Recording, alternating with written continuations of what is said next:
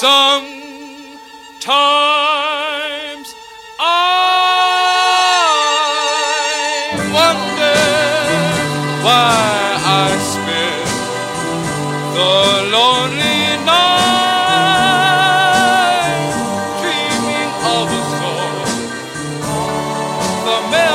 Welcome to Subtle Beast, everybody. I am your host, Volts. With me, as always, my main man, my co-host, my brother from another mother, Mr. Steve Apostolopoulos. What's happening, bro? Hey, Volts. what's up, man? What's going on? Oh, not a whole lot. Happy New Year. Ah, thank you, Subtle Beast. Happy New Year to you. Yes, Happy New Year to everyone listening out there, and try and do your best to not write 2022 on all your checks. And Right for the next month, I'll be writing 2022 and breaking my. uh What do you make? What are those things called? You make them every year. oh, the resolutions. Oh yeah, not breaking my resolutions. Yeah, they're tough to keep. Um, I try not to make them.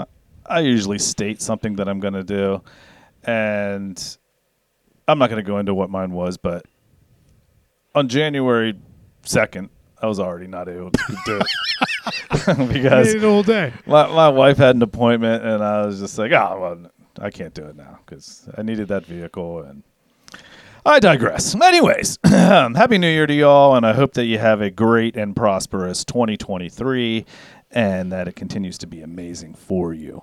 Uh, speaking of 2023, we are fast or quickly approaching the future and all the different possibilities out there. Um, I know for uh, Steve and I, one of our uh, favorite movies is The Matrix. Really good movie. The Matrix trilogy. Oh, I guess uh, is there four parts now? There is four parts now. Can you count the last one as a part? It's like a reboot. I- yeah. Matrix is three.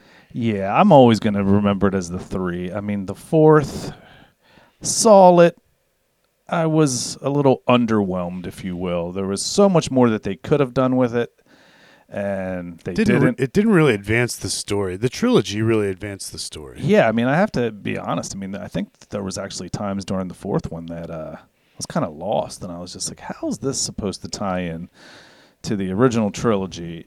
But anyways, so but everybody, I mean, I'm, I'm sure our listeners are quite familiar with the Matrix, and you know when Neo decides that he's going to red pill and he's going to bring himself out of the matrix and they bring you into that facility that's just run by these AI bots that are almost like uh, like birthing insects if you will that come to your pod and they nourish you and they they give you life and but Neo breaks free of it. You know he gets flushed down the tube and then you know Morpheus and those guys they find him and you know they bring him out of the matrix. And watching that movie, I mean, I I mean that movie's got to be over 20 years old now. Um, people will probably always thinking, well, maybe you know, in hundred years, maybe 200 years, something like that would be possible. But we're here to tell you that it's a lot closer to reality than uh, than one might think. And we're going to go into that today because, as you can tell from the title, our topic is ectolife. And ectolife is basically, uh, if you picture uh, when Neo was in that pod in the Matrix before, when he was connected to all these tubes and he had all, you know, going down his back and the back of his head and all that, just growing him his entire life and giving him the projection of, uh, of a false reality his entire quote unquote life that's what this is. And basically, we're going to break it down. The technology is there. Um, the facilities that will house these birthing pods, if you will, are not yet a reality. But all the technology is there. All the technology checks out. Basically, all it's going to take now is for some big giant conglomerate to uh, to run forward and build these facilities and to have uh, volunteers willing to uh, have their baby inside of a of, a birthing pod instead of an actual womb of the mother. You know, the information age has been coming upon us so fast, and they say that it is exponentially getting faster, and that these breakthroughs are going to continue to come out just as fast as they have been. And if you think about it, whatever, five years ago, no self driving cars. Now, self driving cars, very much a reality. Well, yeah. I mean, I was in the grocery store the other day, and this robot came up and like kind of almost like ran into me, and it's there to like you know scan the entire. Uh, um, they do inventory with it. Yeah, they do the they do the inventory, so it's just like man, and you got the the, the automatic checkout. I mean, jobs in the future.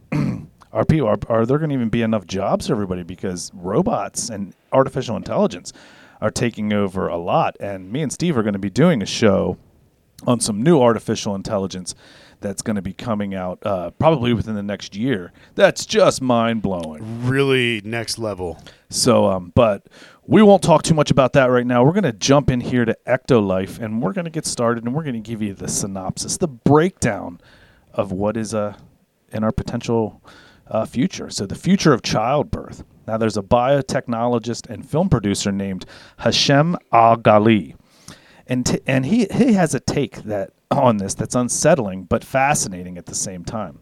The world's first artificial womb facility. The AI powered complex offers future parents a presumably safer alternative to natural childbirth, and that eliminates the often fatal complications that are associated with childbirth. Now, according to uh, the World Health Organization, there's around 300,000 women that die from pregnancy complications. An Ectolife artificial womb is designed to alleviate human suffering and reduce the chances of C sections. Now, instead of a mother pushing painfully with her body, couples are asked to push a button that births their incubated child. The project is also designed for women who have had their uteruses removed following health issues, so, like, like cancer, for example. Now, Ectolife, it can be deployed in countries with severe declines in population growth. Now, that's a phenomenon considered by many as a threat to civilization. I mean, even Elon Musk has talked about we need to get a grip on uh, on our population growth because it's declining, and you know some experts say that's even declining. Uh, it's been declining since 1960.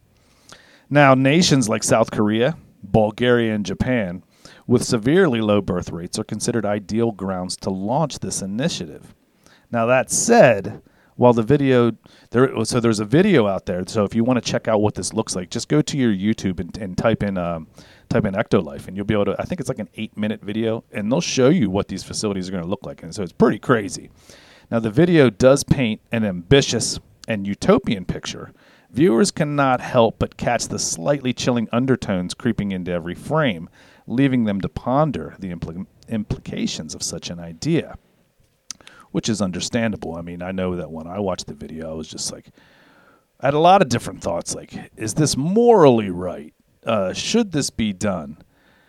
Um, is our future that bleak that we are going to have to turn to AI, artificial inte- or a, a, just a uh, an artificial mother's womb, if you will, to keep the human race going? Because, like Musk said, uh, if there's not enough people here on Earth, then there's definitely not going to be enough people to send to Mars and colonize that one day. So, is this going to be the way? Now, we can uh, is replicate. It can replicate the exact conditions found inside of a uterus. Now, Ectolife by Hashem Al Ghaili unfolds a huge sci fi inspired facility with 75 state of the art labs, each hosting up to 400 growth pods or artificial wombs that replicate the exact conditions found inside a woman's uterus.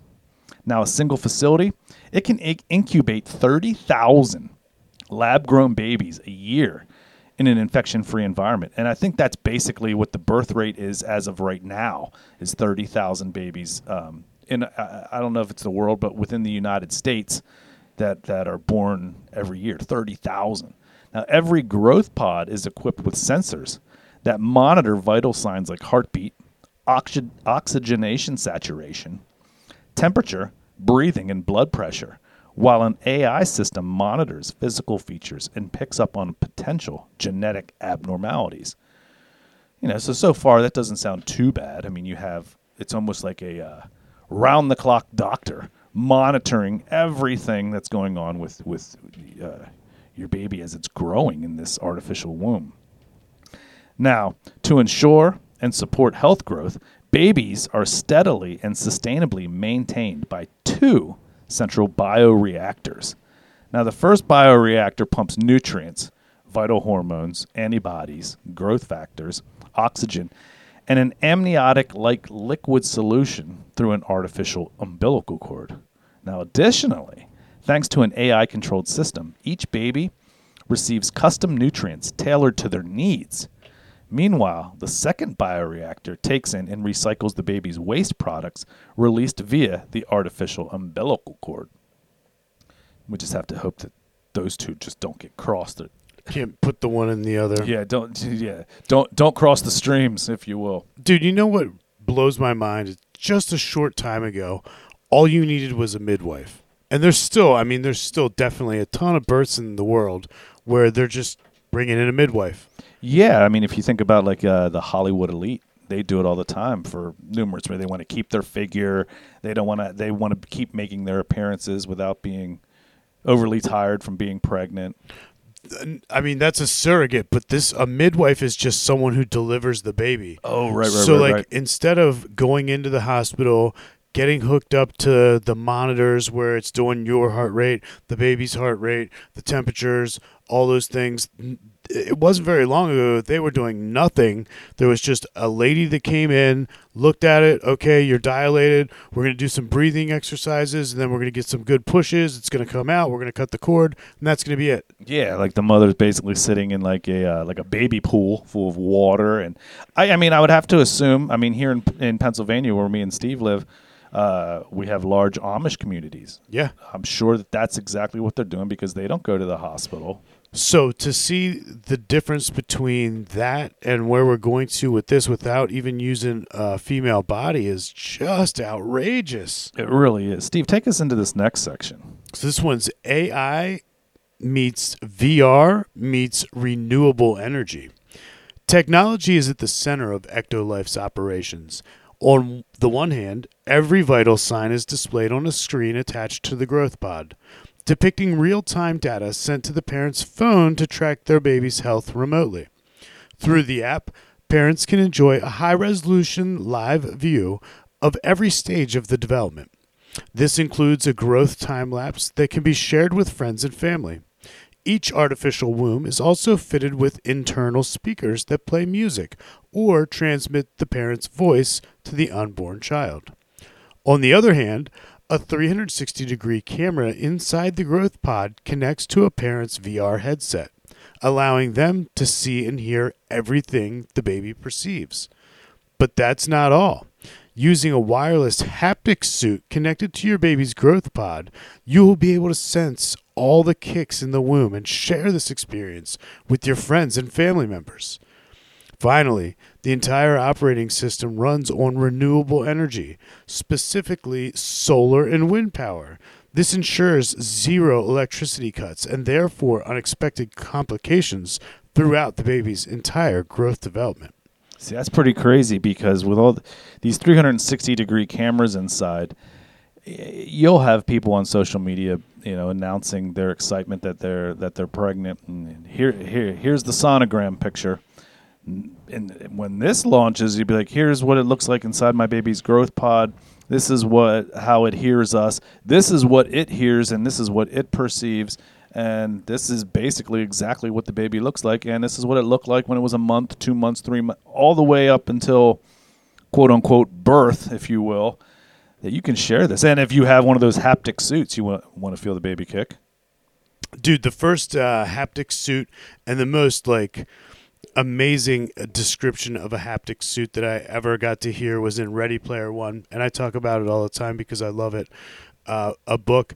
But it's about the future and it's about playing uh, about, it's about gamers playing video games. But they are fully they're in these immersion rigs where they put on a haptic suit that can ch- just push different parts of their body and it makes you feel like you're in this video game or in this case you're feeling that baby's kick. Like if you put the haptic suit around your belly and because it can recreate the exact pressure and right where it would be the suit then pushes on your belly right where it should and makes you feel that kick and it's very it's very cool. Yeah, I mean they have haptic suits now that they can uh, put onto um, onto fathers. so that, that they can experience what their wife is going to or has gone through during child labor. And it just keeps upping it and upping it. And I've, I've watched a couple videos on it. And props to you women because it just seems like it's excruciating. And, you know, if, if men were responsible for childbirth, we'd probably have like four babies a year, I would think. Because, Total. I mean, women and their, ta- their pain tolerance is just well beyond us men. I mean, if you think about the man's contribution to life, it's really not it's not really all that uh that involved. But um But it's still important. it oh, well, yeah, it's still important. So, we have IVF and the freedom of customization. As natural childbirth is off the table, each baby is conceived through in vitro fertilization, allowing parents to freely create and select the most viable and genetically superior embryo, giving their baby the chance to develop with, without any biological hurdles. Customization is offered as an elite package that gives parents the liberty to alter over 300 genes before implanting the embryo into the artificial womb, from selecting hair and eye color to height, intelligent level, skin tone. This pick and choose feature is carried out thanks to CRISPR Cas9 gene editing tool, and you can also use it to fix any inherited genetic gen- uh, diseases. Now, I, I like that. I mean, um, I have an autoimmune disease, and when we were pregnant with our children, if I was given the option to be able to remove this one protein that I have that gives me this autoimmune disease, if they're like, "Well, we can remove that," it's not not guaranteed that they'll get the d- the disease, but we can. Re-. I'd be like, "Yeah, get that out of there. I don't want them going through any of that kind of stuff." If that's interesting to you, go back to Subtle Beasts CRISPR show. We've done an entire show on CRISPR, and it was a good one. Yeah, definitely.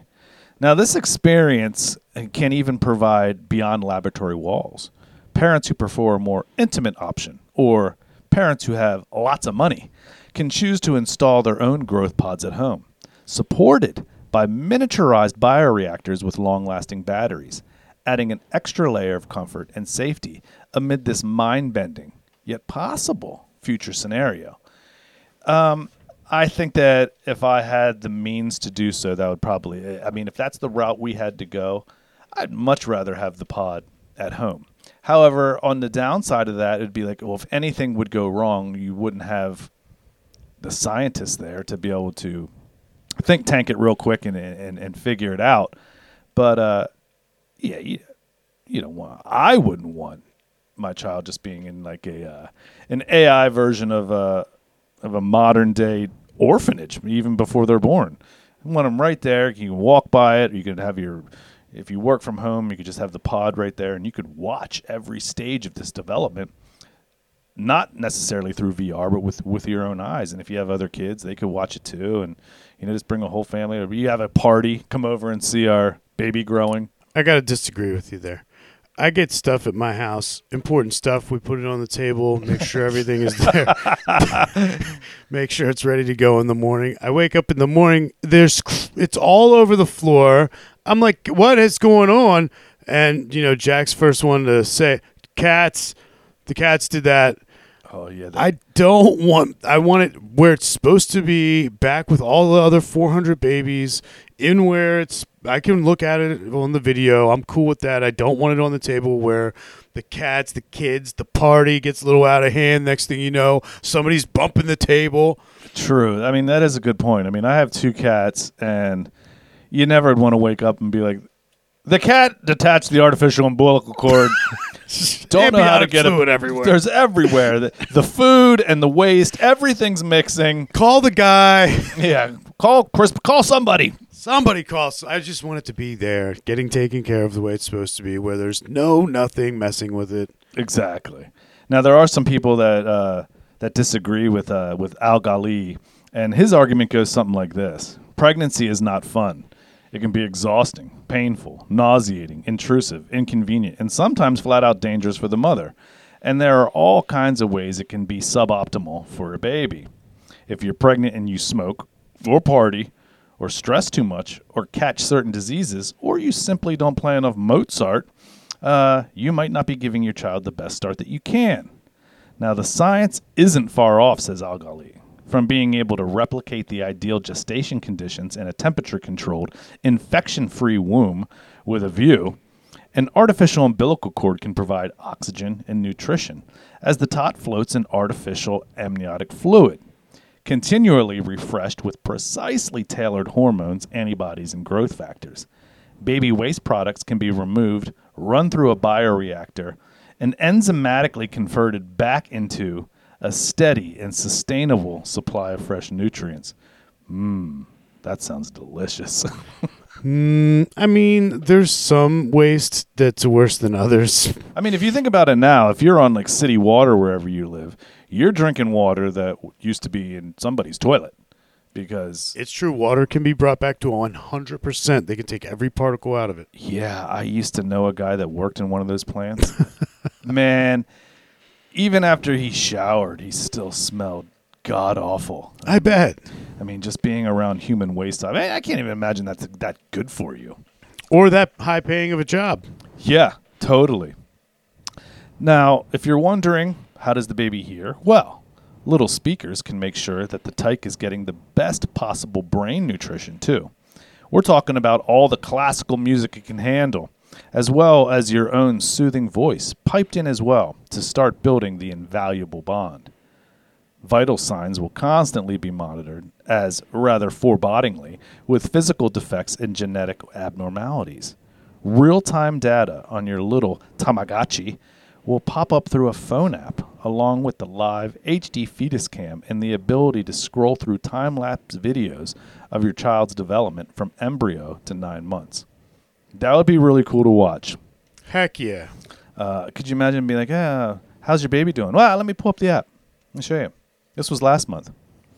Now, human babies are among the most helpless and underdeveloped in the animal kingdom.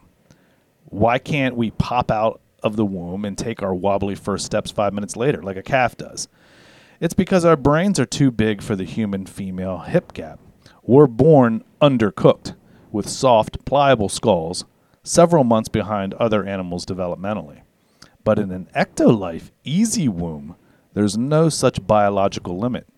You could experiment with much longer gestation periods. The results might be terrific. So basically, they're saying if you go with a longer gestation, the baby could come out and potentially be walking or be able to hold up its own head. Or because of that uh, human hip gap that they're talking about, the brains being too big for the female human hip gap, you could essentially alter the brain area so that it became larger because that hip gap does not come into play anymore and therefore grow a bigger brain which seems like it would help Yeah, I mean that would probably need. I mean, I don't even know how they would test that. I mean, you, you'd have to have some embryos that you're just like, okay, well, we're gonna try this with your baby. You'd have to have people signing off on that, or I don't know, maybe they're just getting embryos from from from a bank and like sperm from a sperm bank, and just be like, all right, well, we'll try it. Not not that I'm condoning any of that, but I mean, uh, they would have to have trials with that. Steve, what else is going on? Well, if this all sounds a little too impersonal, cold, and disconnected to you, Ajili says he has more technology to soothe your mind. Think you might miss the feeling of the baby kicking? Boom! The haptic suit can bring the sensation back for any parent that wants it, and only if they want it. Want to see the beginning of the life from your kid's point of view? Throw the VR set on, tune to 360 degree camera, turn it on anytime you like. What's more, if you don't dig the idea of your precious bundle of joy grown in a 400 pound baby lab at a baby farm boasting 75 of those labs and pumping out 30,000 babies a year, you could have the battery powered pod installed in your own home. Heck, keep it there post birth and get some little brothers and sisters happening. Don't anybody touch the artificial pod. We're going to use it again. We Is just got it cleaned. Cover it up with the blanket until next time. You might not have the same intensely human birthing suite experience as the billions of parents before you, but on the other hand, you'll arrive at your first day on that tough job of parenthood feeling physically refreshed and well rested instead of having been gradually weighed down and latched onto by a parasitic organism that tends to leave a rather path of destruction upon its exit in the best case scenario. Given the option, I'm sure that moms would choose to push the button and watch the little pod open up. Maybe. Maybe. I mean, you have to think about the people that are pushing this idea, like ah, Agali. I mean, ultimately, they're pushing it as a convenience, but ultimately, we know that it's a it's for money making. So all these things that they're portraying as, well, look at it this way. You don't have to go through this, and you don't have to go through that. I think a lot of that that a that a woman goes through during pregnancy and childbirth is part of the connection. Um, yeah, you can have that haptic suit. Yeah, you can have the VR, but are we supposed to have that? Is is all that is is a woman supposed to go through that type of you know pain or uncomfortability so that when the baby's born, it's like that's part of the connection. Like, oh, I went through all this for you. Because I know when I talked to my wife, she was like, yeah, it, it's painful, um, but the second the baby's born, you you forget about it, which obviously was the case with us. I mean, we had four children, so to want to do it four times, it had to be worth it. I mean, it, it definitely was, but I mean, you know what I mean? Like, I was on night shift with Jax uh, for feeding. My wife was, you know, sleeping, and I would be right next to the bassinet. And when Jax would get up, I would have him in his room with the little stars on and the humidifier, and I would hold to him and I would sing to him, and I would look at his little eyes looking up up at me, and those nights I really felt like we bonded for a lifetime. Like that Right. that was our bond, our bonding our first bonding period and it was definitely important and I can definitely relate to a mom saying that she's bonded with that child because the child had come from inside of her. That that could truly be that mother uh, child bond that is so important. And if that's the case, then I feel bad for Ectolife. But there's also a point of a child where they forget stuff. Kids aren't really online until they're a little bit later in life. yeah, probably like three years old. So if they haven't imprinted, if they're if they're coming from this ectolife and all they really feel is the inside of this artificial womb and they haven't imprinted yet, and also at an early age, a child is only able to imprint on one parent at a time. Right. That's why it can be like a big mommy phase or a big daddy phase. Um, so if they if they haven't imprinted on anything and they come out, then it's not to say that they may not imprint on the father first. The father could be right there as well and be very caring in that child's life while the mother's working, and the baby could imprint on the father first and Im- imprint very hard on that. So I don't know uh, if I like the the concept, but it's definitely interesting. It is because you know, as for me with my four kids, I I had the pleasure of staying home with them. Um, while my wife was working outside the house, I was working inside the house, but I was able to uh, be with them all the time. And my wife would come home from work sometimes, and she would be, for the lack of a better term, expecting like a, a warm welcome. But the kids were all gathered around me, you know. I was holding one of them, and she'd be like, "It almost seems like." Uh, they're like they don't like me. And i'm like well that's not the case. You're their mother. It's just i'm their constant right now. I was like that will switch gears as they get older. I was like because as we have two boys two girls. I was like because as the boys get older i'm going to have to take on the role with them because i said to her quite honestly you you don't know how to to make them into a man. Versus i was like with our two daughters i was like those roles are going to switch too because i don't know how to help them become young women and you know and, and prepare them for life as uh, as women. So you know it's got its ups and downs um, but i think like what you were saying when you're holding your son and he's looking up at you if they would be able to extend the gestation period then you might not even have that because maybe the baby from the time the pod's open is sleeping through the night or it doesn't need to feed every three hours and things of that nature. So you, you could po- potentially miss those bonding moments of you know waking up at three o'clock in the morning and you know trying to get them back to sleep or giving them their feeding because they don't need it anymore I'm cool with missing that part. Um, we we always breastfed, so that was really always on my wife. There wasn't really anything I could do, so I I'll admit it. I always just stayed asleep, but you know, who knows? I mean, I'm sure there's women out there that would miss that, that are looking forward to that bonding experience. So let's just see. Um, it all starts out. Uh, Al Ghaili feels as the only option for certain parents, those who can't conceive or bear kids naturally. But as it's refined and proven, it'll become an option for all prospective parents, linking in easily with the IVF, genetic screening, embryo selection, genetic potential modeling, modeling, and genetic engineering. We know it's coming rapidly down the chute.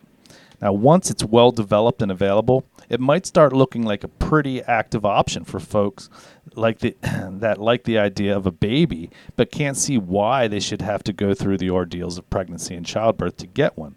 Heck, you might not even need a day off. Just hold hands with your significant other after a day at the office, head down to the baby farm, pop the lid on life as a parent. Ectolife will even hook up with a free genetic test to make sure you're not heading home with the wrong child. Now, that's the argument in a nutshell for you know growing your children in an artificial nutshell. You can explore it in more detail in, in the extraordinary video on YouTube. And we're not going to lie, you know, this concept can come across as pretty twisted, inhuman, and dystopian. But given the Matrix reminiscent layout of Ectolife facility and a certain Paul Verhoeven esque quality in narration, one gets the impression that Al Ghaili wants to provoke strong reaction. Now, a father's perspective, like we were saying, could have been I have kids that I feel connected with and close to. Man, I didn't have to go through the pregnancy or labor. That bit was all that bit was all on the mother. So how could we be in a position to criticize the idea?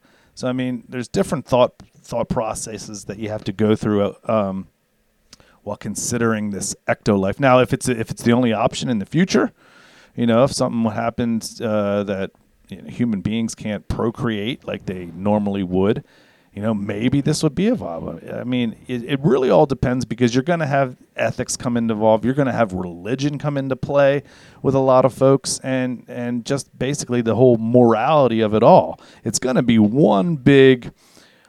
Oh, I don't want to say argument, but it, it, will turn into an argument. But it's going to be a big discussion on you know whether we should or should because as of right now, like even with the topic of abortion, no matter how you stand on it, you have people that protest it, you have people that are there for it, or, and uh, or cloning. Yeah, or cloning. I mean, is it right? Should it be done? I mean, it depends on how you were raised and what your moral uh, background is.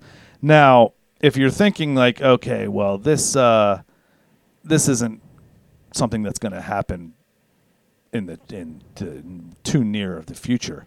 Well, there's already been an artificial womb that successfully successfully grew baby sheep, and you know humans could be next. Um, there was an artificial womb that can grow baby sheep. This artificial womb successfully grew baby sheep, and humans could be next. There's an inside what looked like oversized. Oh, excuse me. Inside what looks like an oversized Ziploc bag strewn with tubes of blood and fluid, eight fetal lambs continue to develop much like they would have inside their mothers. Over four weeks, their lungs and brains grew, they sprouted wool and opened their eyes, wiggled around, and learned to swallow, according to a new study that takes the first step towards an artificial womb. One day, this device could help to bring premature babies to term outside of the uterus, but right now, it has only been tested on sheep. Now, it's appealing to imagine a world where artificial womb grow babies, eliminating the health risk of pregnancy, but it's important to not get ahead of the data, says Alan Flake, fetal surgeon at the Children's Hospital of Philadelphia and lead author of today's study. It's complete science fiction to think that you can take an embryo and get it through the early developmental process and put it on our machine without the mother being the critical element there, he says. Instead, the point of developing an ex- external womb, which his team calls the biobag, is to give in- infants born months too early a more natural uterus like environment to continue developing. The biobag may not look like much of a womb, but it contains the same key parts a clear plastic bag that encloses the fetal lamb and protects it from the outside world, like the uterus would. An electrolyte solution that bathes the lamb similarly to the amniotic fluid in the uterus, and a way for the fetus to circulate its blood and exchange carbon dioxide for oxygen. Flake and his colleagues published their results in a journal in, Nat- in Nature Communication.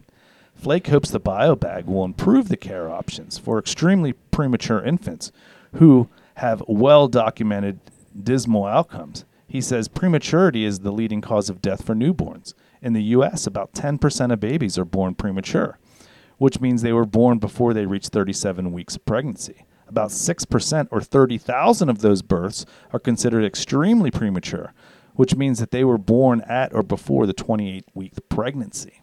Foltz, I got a story for you. Please. So during uh, the pregnancy with Jackson, my wife would get this feeling uh, over and over again, and it was uh, not a good feeling, but it was a weird feeling, and it was almost like uh, you would need an antacid to cure it. So she's getting this feeling. She's getting this feeling. We go in for a sonogram together, and I went to all the, you know, the meetings. Sure. Daddy got to come to all the meetings. And we get this sonogram, and the lady goes, Oh, look, he's got his toes tucked up under your ribs and he's pushing them out. Ooh. And she was like, That's it. He was taking his toes, st- like hooking him on the inside of her rib cage and just stretching, stretching his body out. And that was the feeling she was getting. She was like, Tell him to stop doing it. And what's even funnier is after he came out, she would, you know, have him on her belly and chest, and he would dig his little toes in. That's incredible. Oh my god, dude! It's- when we figured that one out, I was like, and you know, it was a sonogram. It was like chance that we ever figured that uh, out at all.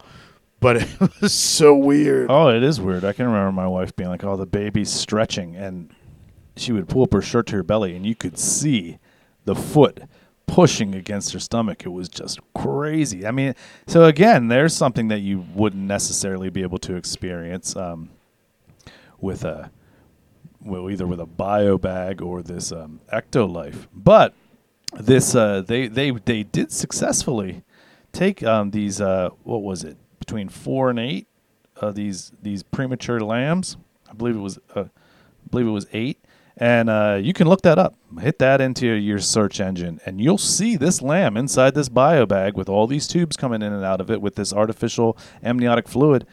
And this lamb is moving its legs, it's moving its eyes. It's basically like you're looking through a transparent belly of a, a you know, of a of a of the lamb.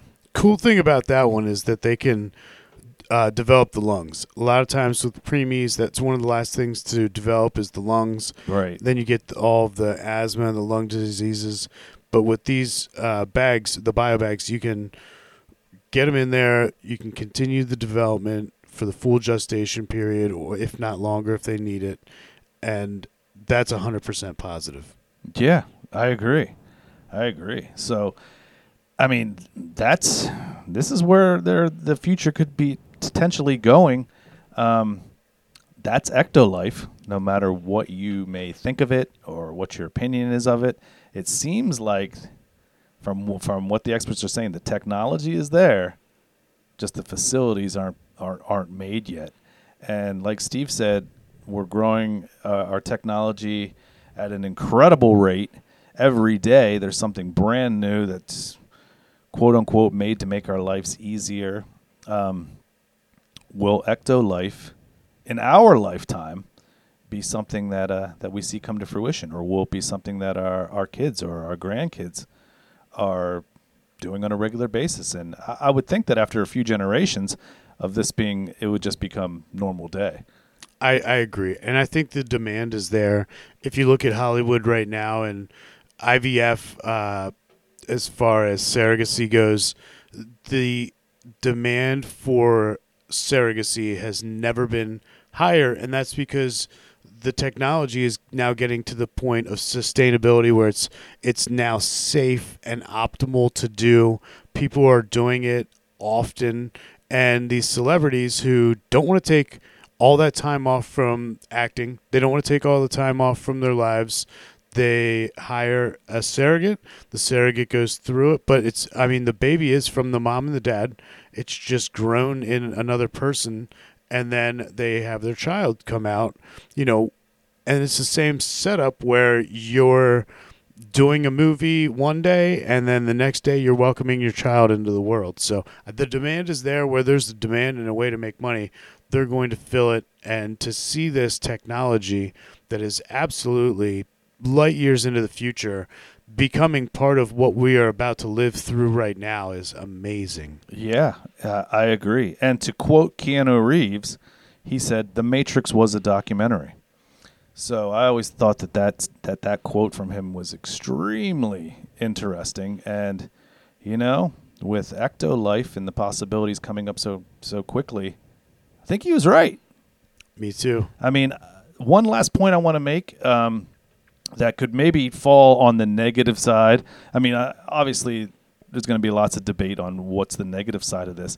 But you have to think with with being born in one of these ectolife pods, and they can give you everything you need as far as nutrients to go from you know from conception to uh, to nine months. What else could they be able to put in that? I mean, if they're if they're able to take out disease, is there anything that they could be able to put in that you ne- wouldn't necessarily know about, like uh, programming them to this child never goes against the government or it never questions authority and this and that. I mean, that would be a part of parenthood that you really wouldn't have any hand in or be responsible for uh, uh, for teaching your children. Being like, well, you know, don't trust the government, don't trust this person or that person, question everything. These children may not question anything and just be like, well, our true quote unquote creators have always told us or programmed us or implanted us with we don't go against that narrative. Right, we're complicit. Yeah, totally complicit. So well, I guess the uh, you know, just like all of our other shows that we've done, you know, this is up to you. I mean, this is just the information. This is what the future looks like it's going to be headed towards. So when it happens, you just needs to be the judge on is it right for you? Is it going to be right for your children's children? And is this going to be the way of the future in all households or just some? Will there be a rebellion against it? Will there be people fighting against it? I'm sure, but I guess uh, the future is unknown at this point. So we just have to sit back and watch. So uh, that's our uh, that's our podcast on Echo Life. Hope you enjoyed it. We got a ton of other shows coming down the pike that are going to be really involved. We're going to be we got some alien things coming up. You knew I had to throw aliens in there. Uh, we have all kinds of different mind twisting and mind bending podcasts coming up, which we're excited to get into, and uh, we'll get to that. But until then, I'm Foltz, And I'm Steve. and we'll see you next time. Take care of one another. Bye bye.